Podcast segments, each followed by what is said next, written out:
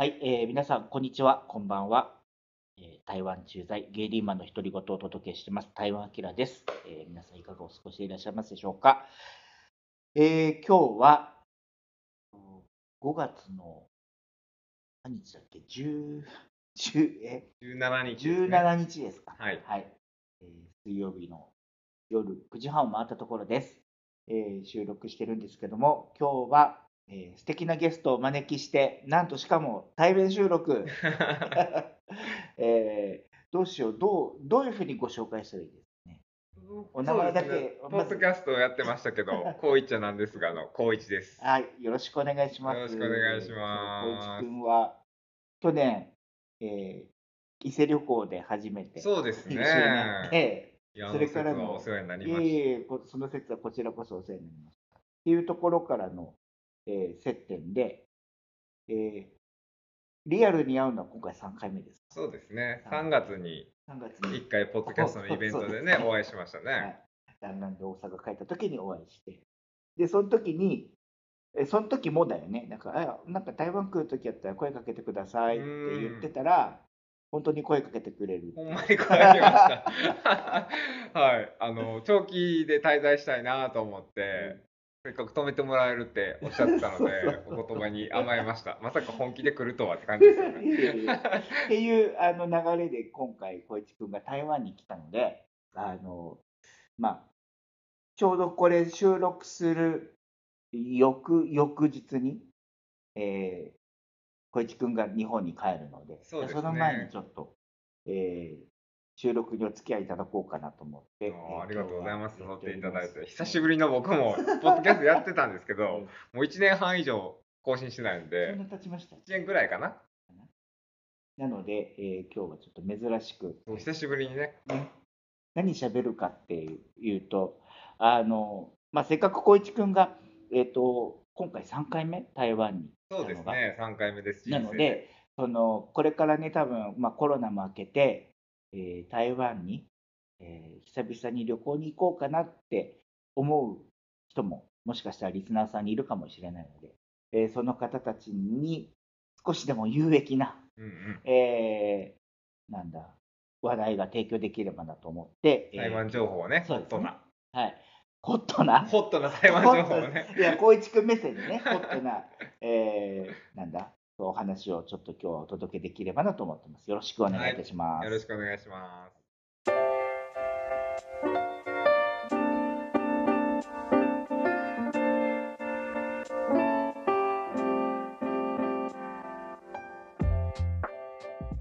では、早速なんですけども、こいちくん3回目って言ってましたけど、はい、2回目と3回目の間ってどのぐらい間空いてました？10年ぐらいですね。9年ぐらい空いてますね。どうですか、10年ぶりに久々に台湾来て。台湾結構変わってますよね。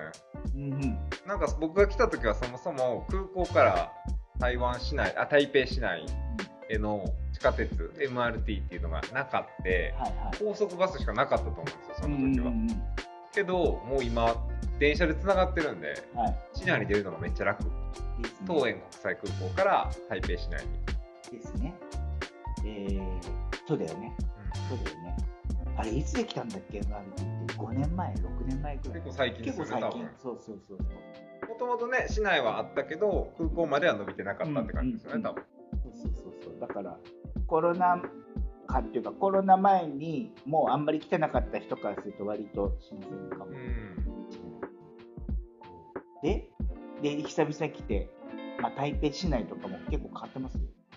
そうですね、なんか台北メインステーション、台北駅の近くは、あんま変わってないかなって、雑然とした感じ、古い街並みみたいな感じで思ったんですけど、でもなんかやっぱスマホ、を結構活用できるじゃないですか、今って。僕は現地の SIM 日本で買ってきて2週間使い放題になると。でそれも空港で入れてすぐにアクティベートしてきたんで、なんかもう日本にいる感覚とあんまり変わらないというか、スマホがあれば結構ね、道も絶対迷わへんし、そういうのは10年前にはしてなかったんで、スマホもそんなに流行ってなかったというか、10年前のスマホってそうだね、SIM は交換できなかったし。そうですね、僕は一応海外でスマホを買ったんで SIM フリーではあったんですけど、はいはいはい、でも Wi-Fi があるところでしか使ってなかったですし、そう思うと便利な時代になりましたよね。みんなスマホだもん、全部スマホだもん、全部スマホで。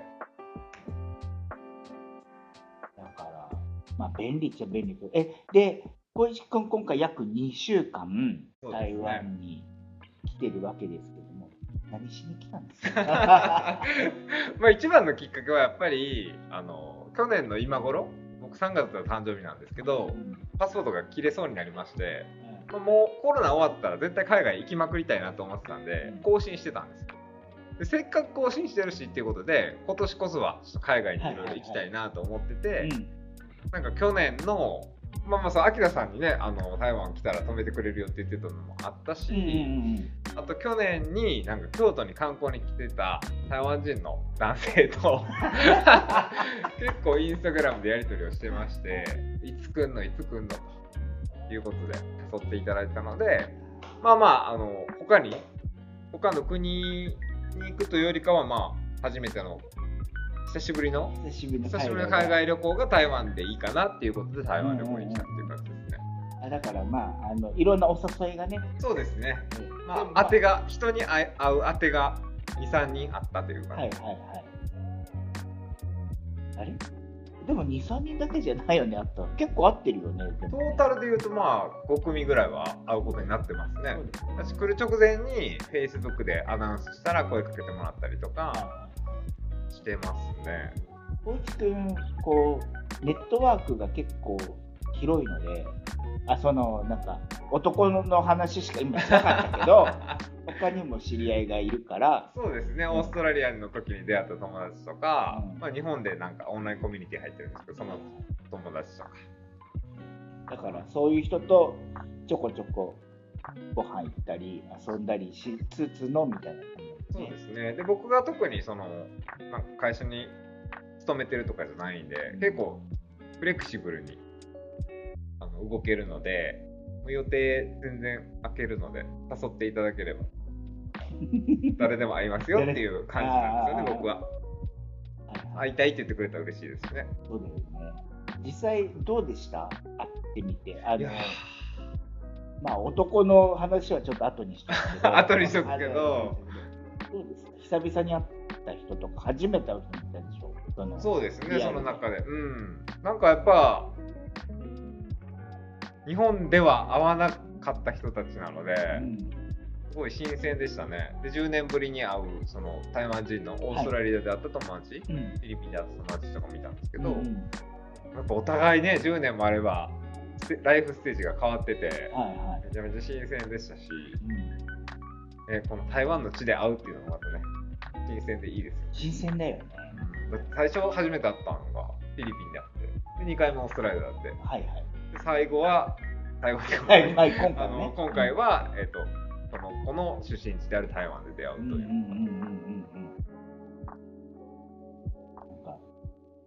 じゃあその子は知り合ってもう10年以上じゃない？そうですね。なんか僕も結構日本とか台湾以外のところで今までに知り合った人と何年ぶりとかでさ会ったりすることがあったりはするんだけど、どんな話する？今までどうしてたみたいな話。そうですね。でもやっぱ僕はFacebook を使わなくなったんですよ。日本人ってあんまり Facebook 使わないですよね、多分最近めっきり減りましたよね。そうですね、みんな大体 Instagram ですよね。僕もそれ例に漏れずそうだったんですけど、何してたんか分からなかったみたいで、向こう的には Facebook でアクティブじゃないから僕が、で僕も Facebook 見てなかったからお互い知らなかったんですよ、状況を。なんでもう積もる話が多すぎて、逆に台湾の人結構 Facebook までやってる人いるでしょ。多いみたいです。フィリピン人とかもめちゃめちゃ使ってますし、そこはだから結構ギャップですね。そう。どっちが早い遅いじゃなくて、割と Facebook はそうアクティブな人が多いし、あとなんだろう、企業っていうか法人でも Facebook が結構アクティブなので、多分まだインスタよりも Facebook の方が使われてますかね。使われてるっていうか、なんか割とだから使わなくなった人間からするとめっちゃ不便なんだけど、でもなんかこう例えばそうお店の情報、レストランとかだったらお店の情報とか頻繁に上げてるのは Facebook だし、それこそ予約を取るのは Facebook だし、結構台湾はガンガンアクティブなので、もしかしたらでも出会い系とかになるとちょっとまた別か。インスタの人も多いもんね。で確かに、なんかやっぱり Facebook は実名登録が基本じゃないですか。基本ね、うん、で顔もなんか実際の顔写真を登録するのが多分基本だと思うんですけど、まあ、それがやっぱ日本の文化にマッチしてないのかなって思いますよね。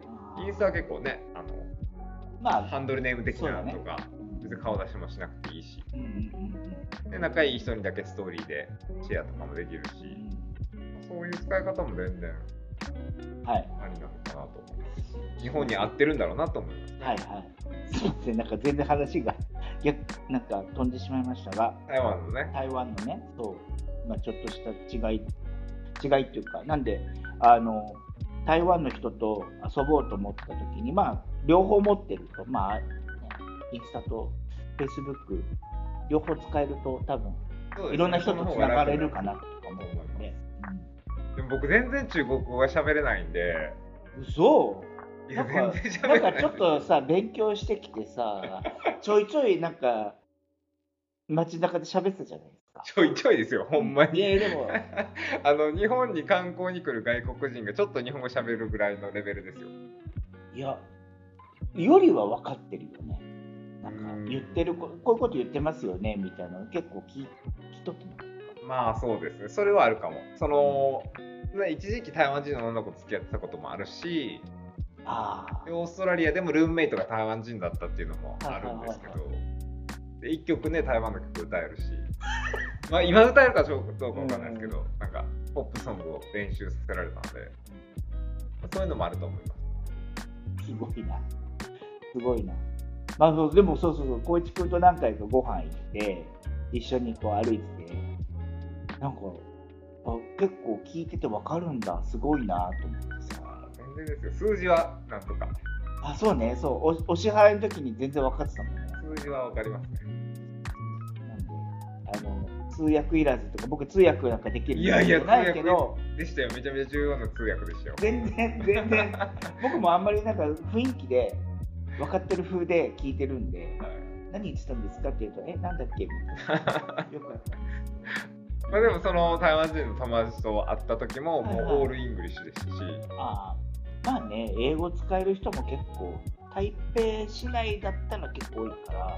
そうですね、うん、めっちゃ安心できますもん、その困んないよね、英語を喋れる人が一人でもいる。そうで今回2週間ぐらい来てて、はいはい、なんかいろいろ行ったと思うんですけど、はい、ここは行ったら面白かったとか、なんか記憶に残る、なんか今回行ってよかったなと思うところとかなんかありますか？こう今これ聞いてる人にぜひ行ってくださいとか。いややっぱりそうアキラさんと行ったタロコ渓谷。あ、タロコ渓谷ね、はいはい、タロコ渓谷っていうところが台湾の東側ですね、はい、にあるんですけど、あれは良かったですね。良かったね、あれね。今回だから3回目の滞在で初めて行きましたし、結構やっぱ日本人って来ても台北、行ってもなんかその西側、はい、新幹線が通ってる西側にしか行かないみたいなことが結構あるんですけど、東側はやっぱ車が必要だったりバスツアーに参加したりとか、はい、ローカル電車に乗らないといけなくて、で今回初めて行ったんですけど、すごかったですね、あの渓谷は。結構圧倒されるよね、あれね。はい。なんかほんまにテレビ番組に出てくるような、なんかすごいなんていうの、地層がよく見える渓谷ですよね。残念ながら天気は良くなかったんですけど、それが逆に良かったですね。なんかめちゃめちゃ高いんですよね、その山が。はい、なんか台湾って標高が3900メートルある山もあるみたいで、曇ってたからてっぺんが見えなくて、あ、そうね、どこまで続いてるんやこの山はみたいな感じに見えました、僕は。ぜひディープな台湾を経験したい人はサルコ渓谷に行ってみてほしいなと思いますね。ありがとうございます。ありがとうございます。その後ね、パーレンっていうところまで行きまして。行きましたね。天気悪かったんですけど本当に晴れてる方が全然いいんですけど、ファーリエンとか行って、ちょっと時期的にね、梅雨っていうか、まあちょっとぐずついた天気が多くて、そこのナイトマーケットも良かったですし、なんかローカルのちょっとお餅のお店とかも良かったですし、ちょっとこれは紹介したい。今そこにあるように、ちょっとさ、食べようよこれ。食べます。僕ちょっと今お腹いっぱい。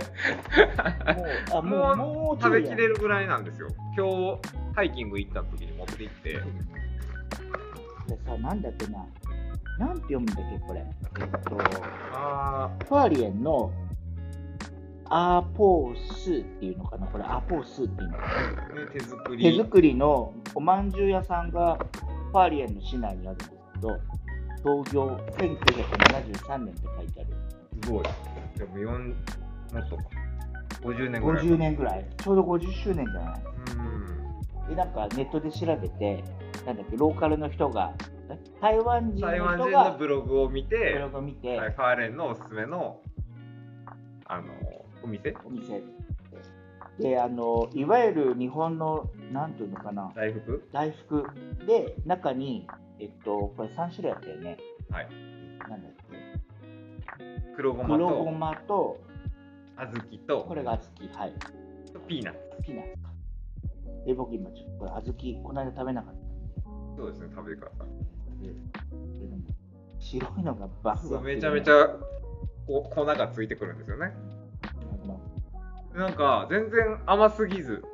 その小豆も、なんかあんこっていうよりかはほんま小豆って感じですよね。めっちゃこの大福はさ柔らかいのよね。うまいのよこれ。もうでも買ってから2日3日ぐらいですか。3日目ですよね。買ってますけど全然まだまだ柔らかく、美味しくいただける。全然硬くなんないねこれね。なかなかねファーレンに行く機会はないと思いますけど、行ったらぜひ行ってほしい。ここはちょっと番組の概要欄にね絶対貼っといてもらって載せる。これはねマジおすすめ。でナイトマーケットもなんか台北市内のナイトマーケットよりかは、ちゃんと区画が決まってて、スペースがあって、東大門夜市っていうね、ファーリエンの中でめちゃくちゃ大きい。そうですね。夜市なんですけど、あそこの特色はそのもともと4つか5つぐらいに分散した夜市をあそこの一角に全部まとめて規模になったので、歴史の流れでいうと、そんでそのうちの一角が僕らも何回も往復したんですけど、その一帯に住む原住民の、なんだ人たちのまあ、その地元の料理を出す一角とかがあって、でも僕ら食べてないですよね、原住民の料理。なんかさ、食べようとしなかったっけ。イノシシ、あ、なんだっけあれ。トウモロコシ、そう。あ、トウモロコシ、あれ現地のやつなんですか。その入り口の一番、僕たちが実際食べたのは違う視点のだけど、焼きとうもろこしって手前にもありますよね。あそこがすごい有名で、多分あれ作り方一緒なんですよ。なんだっけ、あれは単純な焼きとうもろこし。なんか結構でも時間かけて焼いてましたよね。そうだよね。だから味付けとかがちょっと特殊でしたね。なんか辛めの辛甘みたいな。そう何回も多分塗って。で炭火なのか、なんかわからないですけど、めっちゃ奥まで火が通ってて、熱々の芯までぐるぐる回ってたよね。回ってました。だって、まあ、並んでたのもありますけど、うん、実際僕らがね買って食べれるまで20分30分ぐらいありましたね。あのトウモロコシもおすすめ。トウモロコシもおすすめで、あと食べなかったけどそのイノシシとか、はいはい、ワニ。あ、ワニも置いてありますね。置いてあったよね。あとなんだっけ、カエルとか見なかったね今回。カエル見なかったです、ね、でもなんかいわゆるちょっとゲテモノのって呼ばれてる料理のものも売ってるとこもあったし、うん、僕らちょっと、ね、弱いんでお腹が心配なんで食べなかったけど、まあ、そういうのがあったりとか、あとは普通のなんていうの、まあ、いわゆる定番の、うん、あの時でも何食べたっけ、焼き鳥とカニ。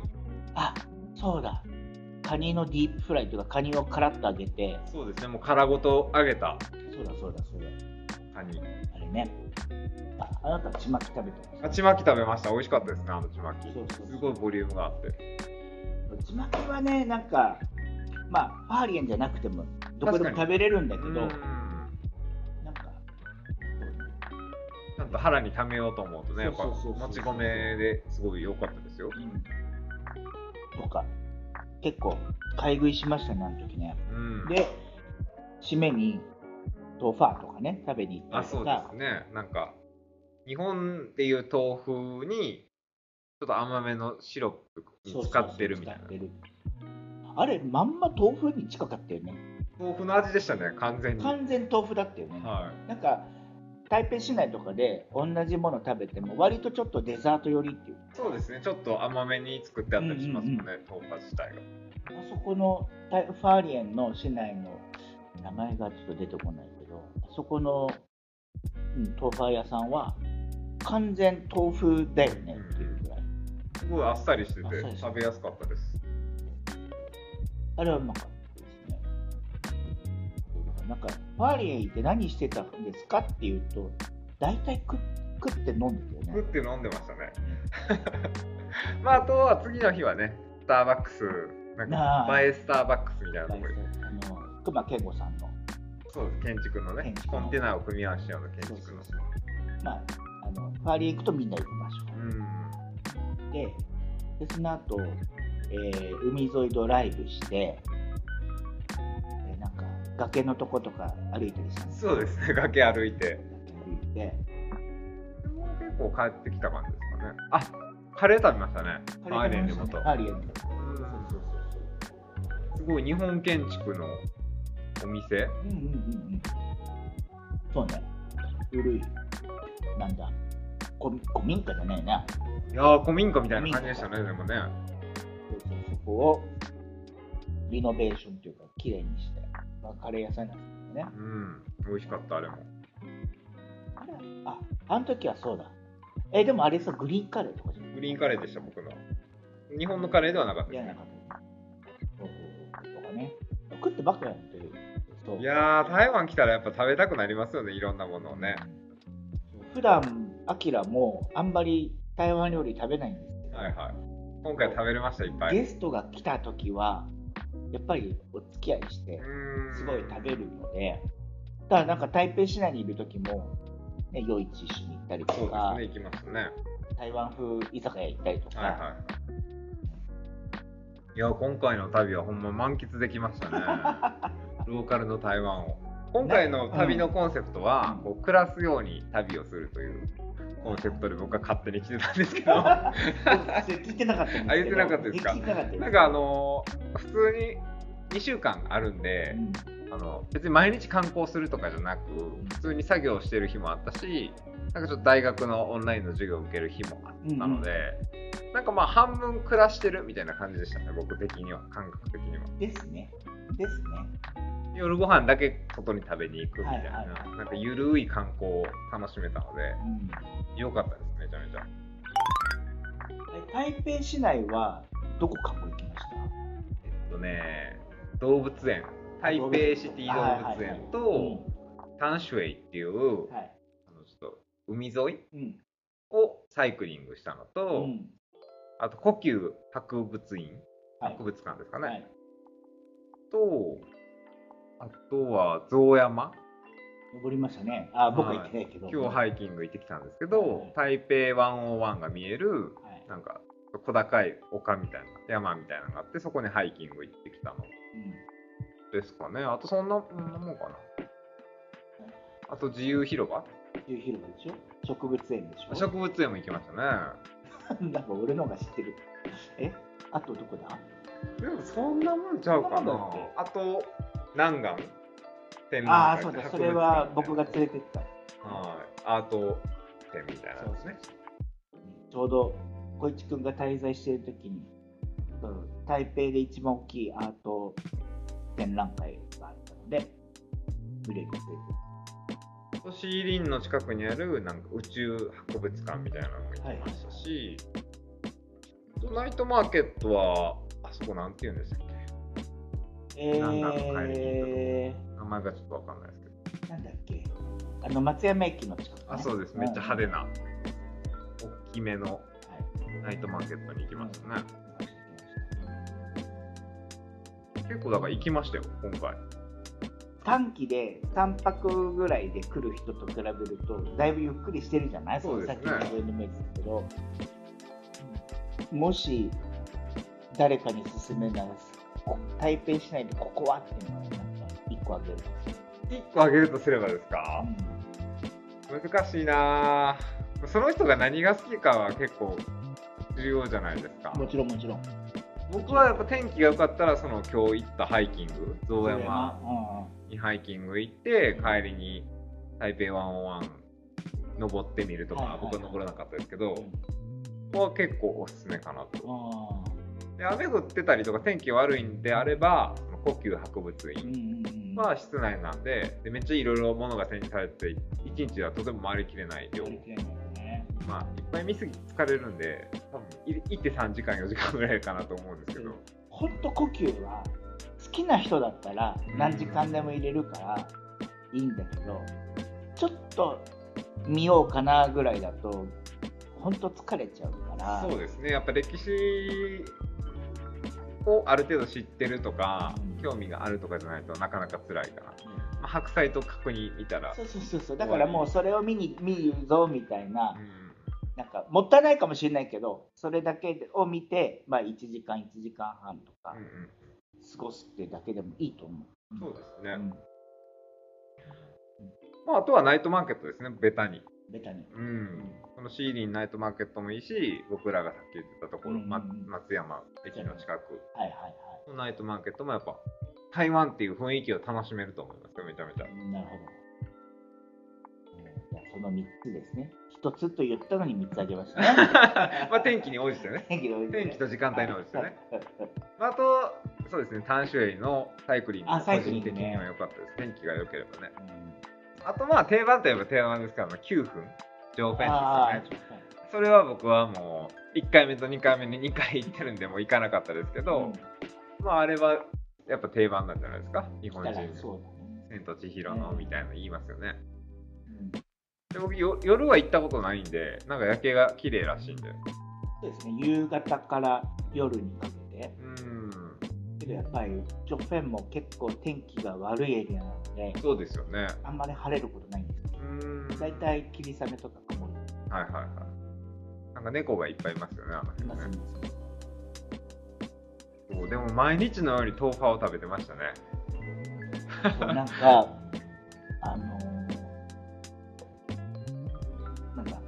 小市くんのインスタを僕も見てて、はい、仕事しながら見てて、あ、また豆腐食べてる、好きね、ほんと好きですね、豆腐美味しいですよね。僕こんなに食べるってすごいな。僕だからあえてご飯を少なめにしといて豆腐のためにお腹開けてるみたいなのありますか。でも1日1食でしょ、それは。あ、そうです。豆腐はもちろん1日1食です。なんか僕はどっちかというとかき氷派なんですね。ああ、そうですね。どっちかですよね、うん。そのデザート屋さんみたいなのがあって、豆腐もあるし、かき氷もあるしみたいな。そうそうそう。だいたい8割方、うん。だからそもそもあんまデザート食べる人じゃないんですよ、はいはいはいはい、そんなに。けど、まあね、僕といる間は2、3回食べましたね。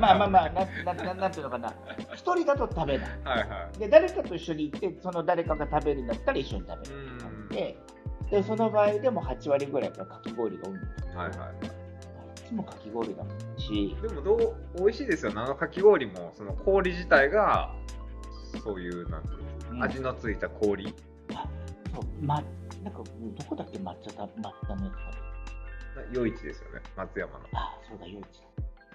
美味しかったですね、あれもね、うん、なんか小豆も上に乗って、そうそうそう、日本風のそうか食ったね、ほんと、はい、もうひたすら食ってました。ジム行こう、行きましょう、行きましょう。僕も帰ってからまたジム生活が始まります。構築すごいストイックなので。いやいや、最近ですよ、最近ですけど。こうインスタでは毎日行ってるかのようなこう投稿なんですけど、そうですね。実は週3回しか行ってないっていう。ねえ。なんかやり残したことはありますか？やり残したことですか、うん、でもやっぱあれですね、アーリーさん、あ、そうだ、行きたかった。アーリーさんにもともと行く予定だったんですけど、ちょっとアーリーさんの天気は悪かったみたいで、うん、なんか朝日を見るのが定番なんですよね、あそこって。それができないんだったらもう行かん方がいいかなっていうことで、うん、キャンセルしたんですね、うん、その代わりに動物園とか天文博物館みたいなところに3周へも行ったんで、その代わりになることはできたんですけど、やっぱアーリーさん行ってみたかった。アーリーさん行ってみたかったですね。ぜひ4回目があるな。そうですね。台中の方ですよね。台中からもうちょっと下ですね。はい。台湾のね、中部あたりにある山。そうですね。そう。地下鉄の駅から車で2時間ぐらいか。バスでも行けるんです。新幹線でもね。新幹線プラスバスで行った。そう。これはちょっと4回目にリベンジということで、その時はもう絶対行きます。さすがに。行ったことないね、今まで。だからそう。だからアーリーさん登るんだったら、そう、あの辺の西の方をちょっと攻める。台中行くとか、台南行くとか、あの辺全部セットで。そうですね。回ると効率いいかも。いいとこですよ、台湾。みんな優しいし、なんか日本人だって分かるともうすぐ。今回すごかったね、なんかね、どこ行っても日本人ってずっと言われてた。僕らが日本語で喋るからどうしてもそうなりますよね。でもやっぱ台湾人の友達と会ったのが2、3回あるんですけど、その時はほんまに心強かったですね。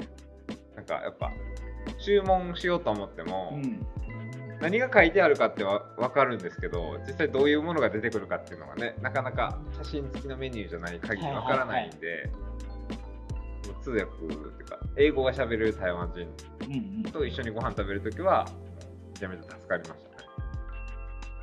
中国語難しいんだよね。難しいね。僕は言うことじゃないんですけど、本当に難しいんだよね。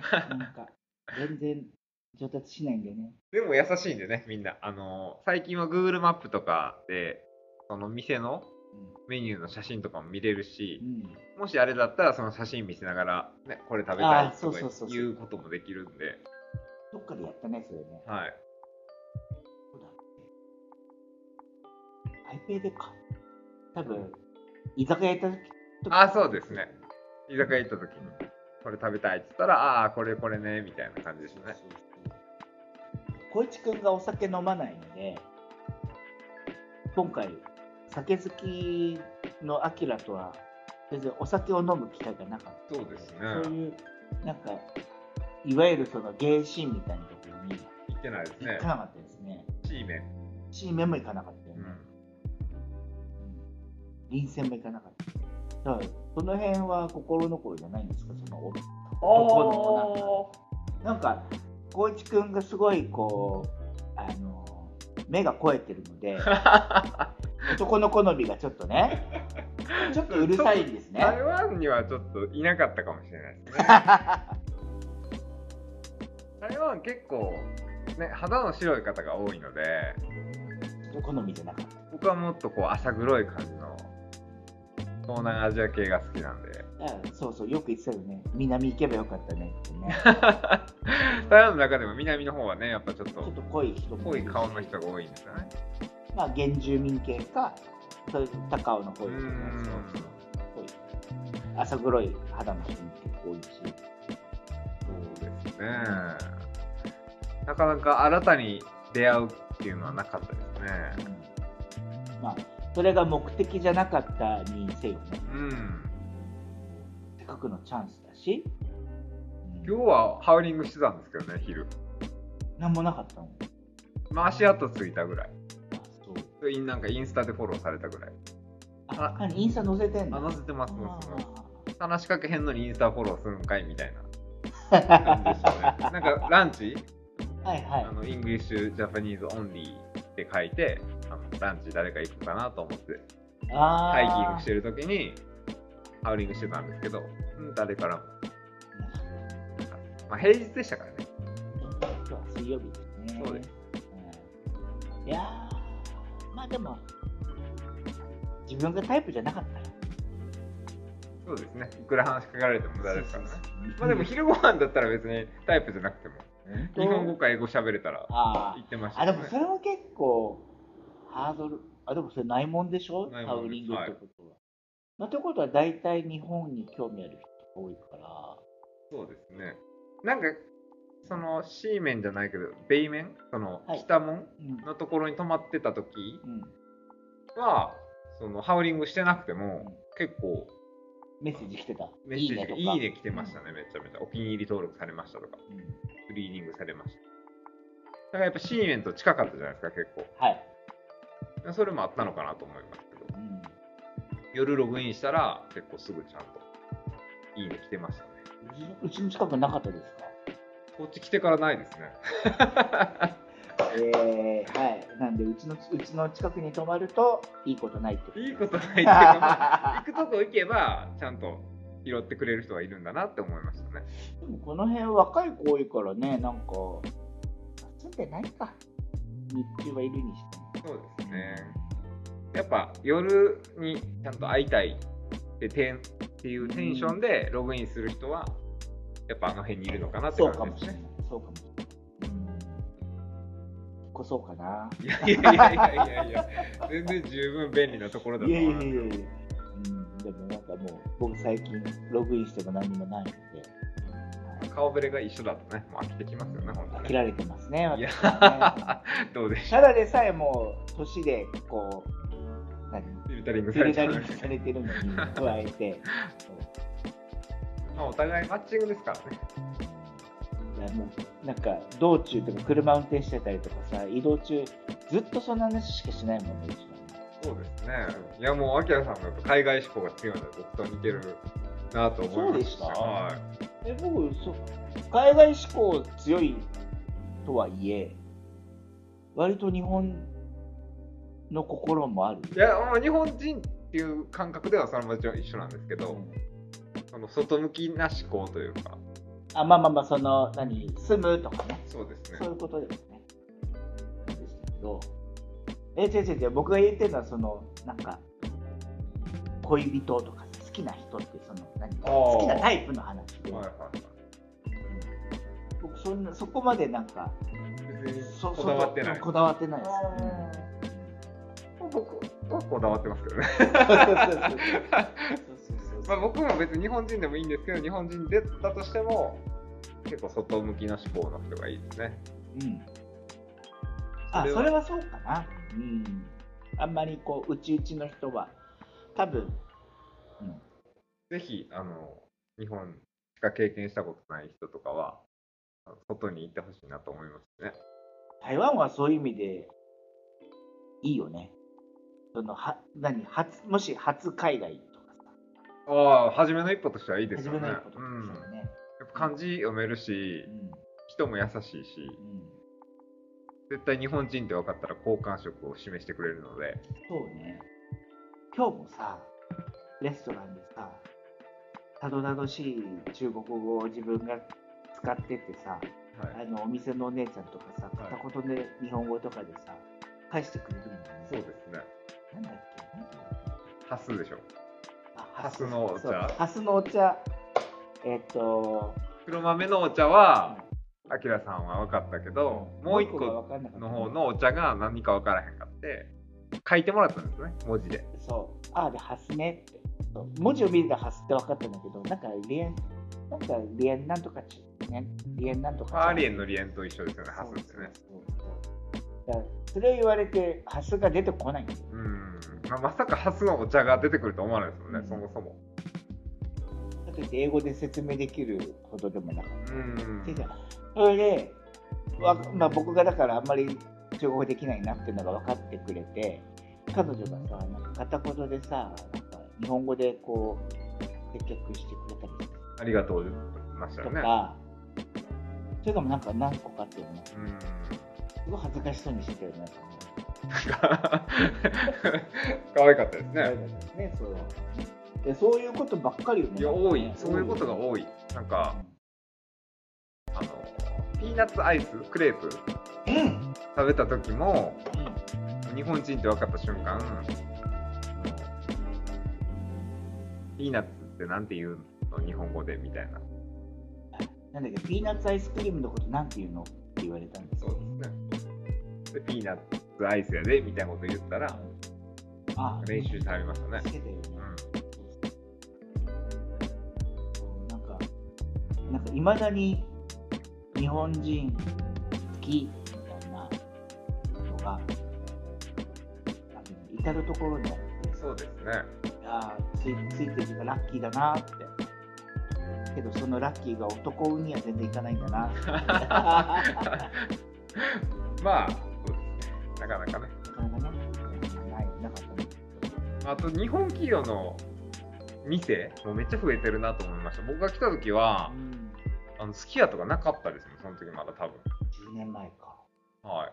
こんなになかった。こんなになかったんだと思います。松屋とかもあるし。ですね。モスバーガーが至る所にありますし、ミスタードーナツもなんか今日見た気がするし、ほんまに何でもありますよ。でもなんかそういうのを生活毎日してるとさ、それが当たり前というか。そうですね。行っても行かなくても街の中にあるのが当たり前だから、そういう視点でなんか。感動ではないんだよね。だけど、そう自分にとってはそれが普通だから、そうなんかもう何もないんですよ。街を見てても当たり前。そう、全てが当たり前みたいなので、だからこうたまにさ、まあこいつくんじゃないんだけど、台湾どこ行ったらいいですかっていう質問とかをもらっても、なんか。自分の日常だからさ、何がおすすめなんだろうみたいなのも全然出てこなかったりするし、なんかそういう感覚がどんどんなんか特別感がなくなってきますよね。なくなっちゃって、だから逆にこう今こうやってさ、ポッドキャストを通じて聞いて、まあベタかもしれない、その言ってる観光地とか、でもやっぱりそういうところを見るのが。台湾らしくていいんだなっていうのが僕にとっては再確認だし、再発見だし、ファーリエンとか、ね、タロコも僕初めてじゃないけど、やっぱり初めての人と一緒に行くと、なんかこういうところでいいとか楽しいと思うところがあるんだなっていうのは、なんかじゃあ次にまた誰か。日本から友達とか来た時にそういうとこおすすめすればいいんだなみたいなさ、なんかそういうの思い出せたし、そういう意味でこいちくんに感謝して。いやこんなに長い間をいろんなとこ連れてってもらって全然もう僕は仕事してたので、もう昼間は本当に一人で勝手にやらせてもらって、ありがたかったです。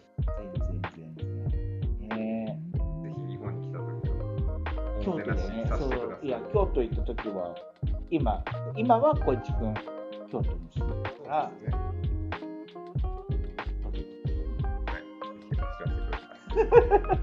前でも来はったんですね、京都ね。観光してはりましたよね。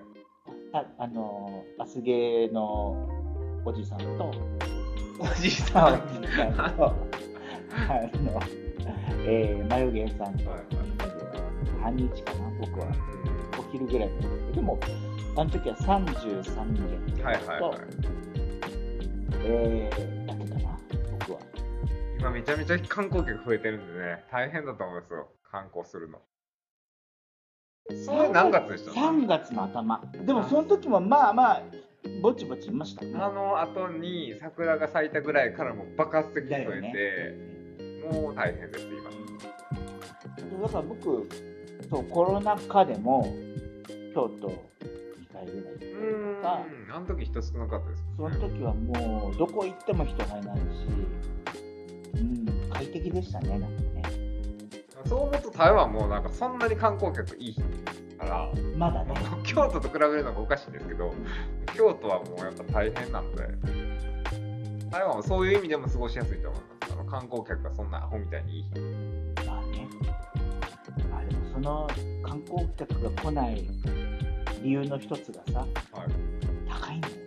あ、そう、なんか10年前と比べて割安感が全然なくなってるっていう、うん、日本円が安くなったのもあるんですけど、台湾自体の物価が多分上がってるのもあって、なんか普通に日本でランチ食べるより高くねこれみたいなのがあったりとか、まあね、そのピンキリなのでもちろん、うん、あのローカルの人が食べてるようなところ行けば安いんですけど、はい、ちょっと美味しいもの食べようかなとか思ったら全然京都の観光地のランチより高いみたいなことも全然起こりえますし、ね、割安感はなくなりました。割安感ないから小市くんも何回もさ、あ、おかげん玉が足りなくなりましたね。そうそうそうはい、最初に25,000円ぐらい現金持ってきたんです、日本円で、うん、でそれを両替してチャージして、であとはクレジットカードでいけるかなと思ってたんですけど、なんかやっぱローカルの店行けばクレジットカードが使えないことが多くて、うん、現金がどんどん減っていくとか、うん、そうなるとやっぱ ATM で下ろすとかそういうことになってきましたね。まあ2週間いればね、それなりにお金使ってもまあそうね。しかも現金でね、食べる安いところを、そうですね。あと夜市とか行こうと思ったらやっぱ現金が多いので、うん、そうなんです。1食どのぐらいでした？でも昼間とか結構安くです。そうですね。契約してたよね。150以下では攻めるようにしてました。でもそれでもやっぱ安いとこ行けば大満足な量が出てきますし、なんか弁当屋さんが結構多いじゃないですか、はいはい、そういうのは買って持って帰って家で食べたりしたら全然120とか100とかで収まりますし、そしたら日本円で言ったら500円ぐらいかな。でもそれでも多分10年前とかだったら10年前とかだったら多分300円ぐらいで食べれた気がするんで、円で考えたらまあまあ仕方ない。それですね。この安いのが魅力の一つだったっていう台湾をそのままで来ちゃうと、そうですね。わって思うよね。わって思いましたね。だそう思うとやっぱ外国人にとって今の日本はすごい魅力的なんだろうなと思って、あのクオリティで綺麗さであの安さなんだったら僕も日本でいっぱいお金使いたいなと思います。まあ、だからっつって台湾が悪いわけじゃないけど、全然それはまあ全然そんなことはない、そうね、まあだからお金たくさん持ってきてくださいね、ちゃんと楽しもうと思ったらやっぱお金はいりますからね、それまあ本当だってさ、僕とそのなんか一泊で旅行するときを除けば全然使ってないもんね。僕結構倹約家なんでね、そう、意外とかっていうのはちょっと言葉が違うんだけど、いやてかこんなにほや長く小市くんと時間過ごすのって初めてだから、まあ正直お互いにさどういう人ってそんな知らないじゃない、はいはい、だからあ倹約家だってとかこれが普通なのかなまあ2週間ねその暮らすように旅をするっていうことだったんで、現地人目線のね、まあ本当に現地の一般の人が普通に暮らしてる感じの。そうですね。今日とかもね自転車で移動しましたしねもうびっくりした。なんか、あ、U バイク乗ってるこの人とかね。まあそういう意味でなんだ、UU カード、はい、持ってると何でもできる。日本でいうスイカみたいなやつね。そうそうそうそう、地下鉄に乗ったり、コンビニで払ったりとかできるやつね。あれよく持ってましたね、前からね。前から持ってんのだってそのまま。いやいや、空港で買いました今回。はい。さすがにあったかな、なかったかな、なかった。使ってなかったと思います。あっても。あ、そう。10年ぐらい前にはもうあったと思うけど、カードが。うん。使ってたけど返却したかもしれない。あれ便利だ。ぜひ UU カードを当園の MRT で買って、それその場でチャージして、そうですね。であると、バス、電車、U バイク、ね、自転車、ね、子供行けるもんね。便利です。バスも私ね。バスも全然僕普通に乗るんでね。まあ台湾のバスは乗りやすいですよ。怖いけど。やっぱ携帯があるっていうのが強いですね。携帯がなかったら僕さすがにバス乗れないですけど、はい、全然フィリピンとかに比べたら全然マシですよ。そうね、はい。フィリピンにはなんか別のやつがあるんです、バスみたいなやつが、うん、ジプニーっていうバスみたいなやつがあるんですけど、うんうんうん、窓のないトラックみたいな、はいはいはいはい、その荷台に乗り込むんですよ、うん、それ行き先が書いてあって、でも電光掲示板とかなくて、ほんまに知ってないと乗れないみたいな。どこどこ行きは書いたんでしょ。どこどこ行きは書いてる。ただ停留所とかなくて、うんうん、降りるときにコインでガンガンガンガンって天井を叩いて、ここで降りますってアピらないといけないんですよ。ああ、だからまあ周りの景色見て、そうです、あの辺で降りたいと思ったらそのガンガンガンガンってやって、でコインをもう乗ってる人に渡して、前にバケツリレーみたいな感じで運転手に渡す。ああ、めちゃめちゃローカルのすごいね、バスみたいなやつがあるんですけど、超サバイバルじゃんそれ。はい、それはもうほんまに観光客にとって超難易度高いんで。それに比べたら台湾はもう日本みたいなもんです、本当に。そうだよね。はい。ね、普通に呼び鈴鳴らせば。そうですね。次の停留所で止まってくれるし、ね、バスもまあ比較的時間通りに来るというか、うん、あと何分で来ますみたいな、なんか電光掲示板に表示されてるじゃないですか。多分全然不安になることもあんまないですし。うんうん、本数が、路線が多すぎて、そうですね、それはちょっとコンプリケートですけど、あと地下鉄 MRT もちゃんと時間通りに来てるのかどうか分かんないですけど、頻繁に来るから、 ね、そんなになんか逃しただるみたいなことはないんで、ないよね、便利、はい、と思うとやっぱこう久しぶりの海外1個目にはめっちゃ適してると思いますね。コロナ禍終わって久しぶりに海外行きたいなと思って台湾みたいな、はい、いい選択だと思う。いい選択だ。じゃあもうこんなアピールでこんなもんでいいですか。大丈夫ですかね。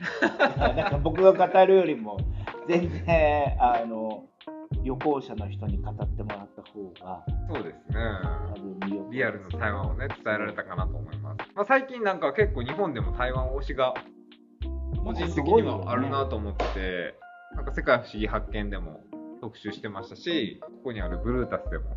そう、僕この間そう日本行った時にブルータスの4月の中旬ぐらいに出た台湾特集、ここにもだってキャッチコピー書いてあります。久しぶりの海外はまず台湾から始めよう。まさになんかツイッターとかでさ、全然これと関係ないんだけど、なんかこれこいつくんに喋ったのかな、なんかローカルの日本人、台湾に住んでいるローカル日本人の人がこれを見て、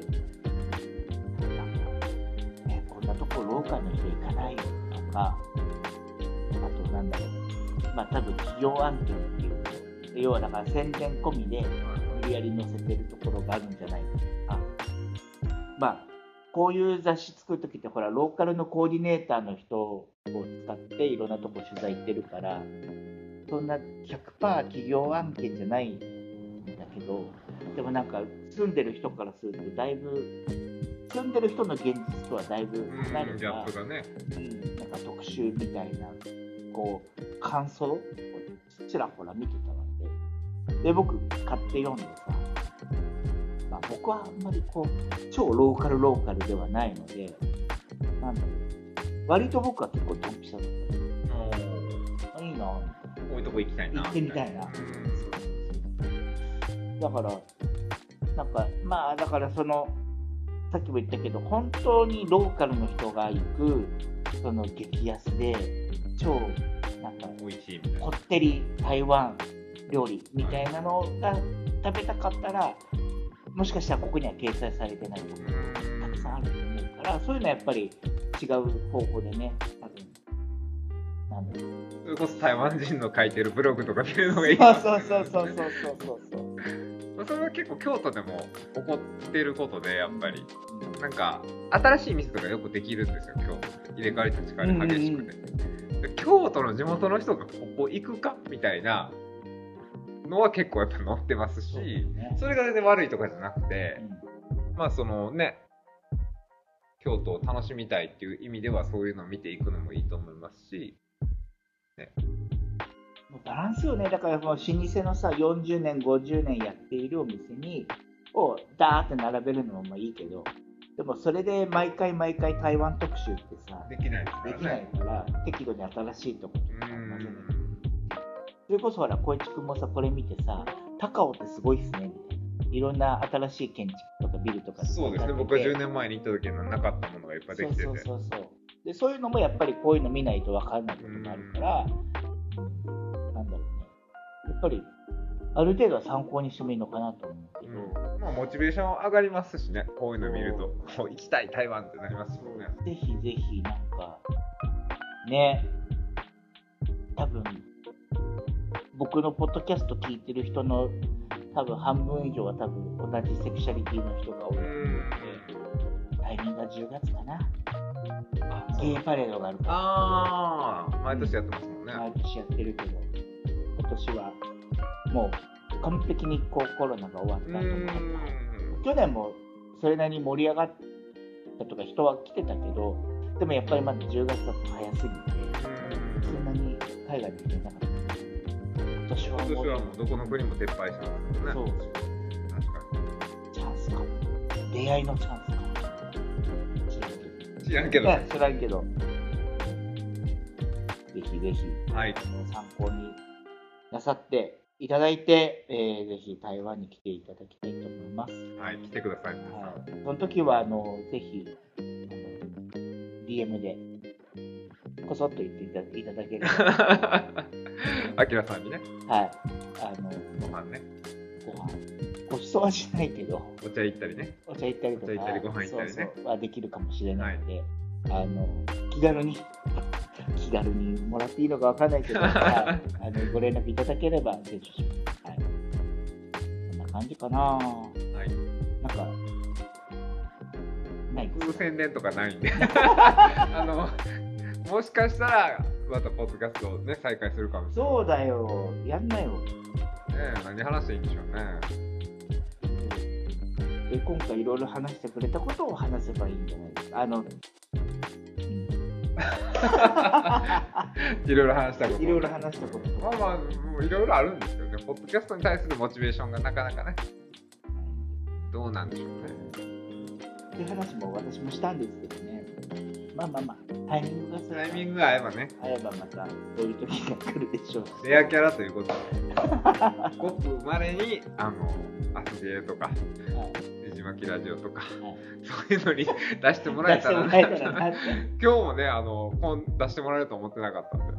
いや、そんな僕のところは出るっていうほどのことではないので、でもよかったら過去回こいちゃんなんですか。はい。いいです。聞かないでください。聞かないで。恥ずかしいね。なんで？僕全然概要欄に出しますよ。あ、思いますか。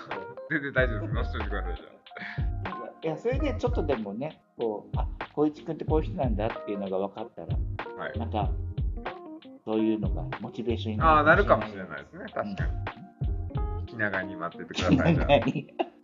5年ぐらい待っといてもらったら。その間にはもしかしてやるかもしれない。